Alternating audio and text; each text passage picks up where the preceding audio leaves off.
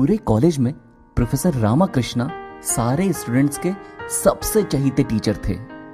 उनके पढ़ाने का तरीका बाकी सारे प्रोफेसर से एकदम अलग होता था। एक बार आठ साल पहले पास आउट बैच के स्टूडेंट्स ने प्लान किया कि प्रोफेसर रामाकृष्णा से मिलने जाए, जो अभी भी उसी कॉलेज में पढ़ाते हैं। प्रोफेसर रामाकृष्णा को बहुत खुशी हुई सबको देखकर। ये सारे उनके स्टूडेंट्स अब बड़ी बड़ी कंपनीज़ में जॉब करने लगे हैं।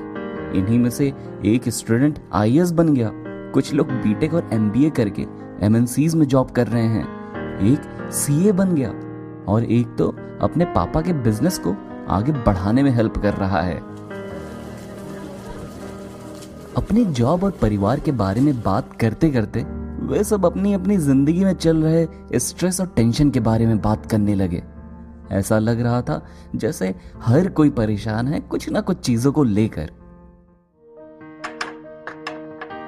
प्रोफेसर रामाकृष्णा अपने स्टूडेंट्स के लिए एक बड़े केटल में चाय और ट्रे में अलग अलग तरीके के कप्स लेके आए।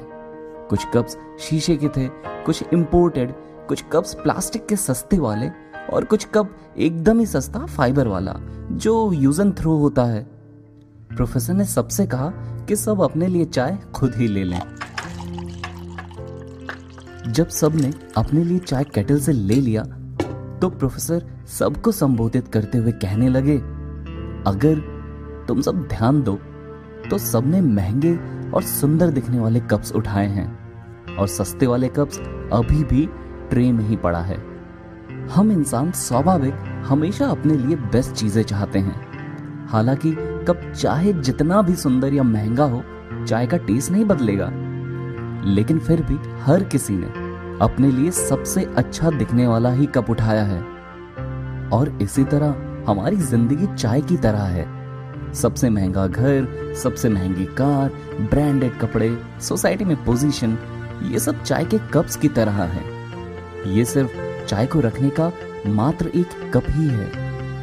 हमारे कप की सुंदरता और महँगाई कभी ये नहीं डिफाइन करेगी कि हमारे लाइफ की क्वालिटी कैसी है। कई बार कप की क्वालिटी को सुधारने के लिए हम अपनी चाय फीकी और बेकार बना लेते हैं। हमें चाय की क्वालिटी पे ध्यान देना चाहिए कप की क्वालिटी में नहीं। और सस्ता वाला कप भी तो चलेगा ना, जिसमें हम बहुत अच्छी चाय पी सके। लेकिन महँगे कप में बेकार और फीकी चाय नहीं पी सकेंगे। हमें सिंपल तरीके से जीना चाहिए।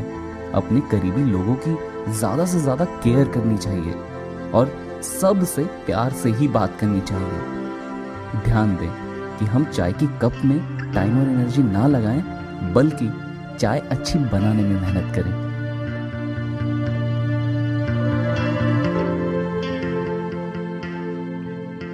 ये थी छोटी सी कहानी जो हमें हमारी ज़िंदगी के बारे में बताती है। हमें कमेंट बॉक्स में बताइए कि आप क्या सोचते हैं इस बारे में। इस कहानी को शेयर कीजिए अपने दोस्तों के साथ और सब्सक्राइब कीजिए एक लिफाफा यूट्यूब चैनल को आने वाली कहानियों के लिए। मिलते हैं अगली कहानी के साथ।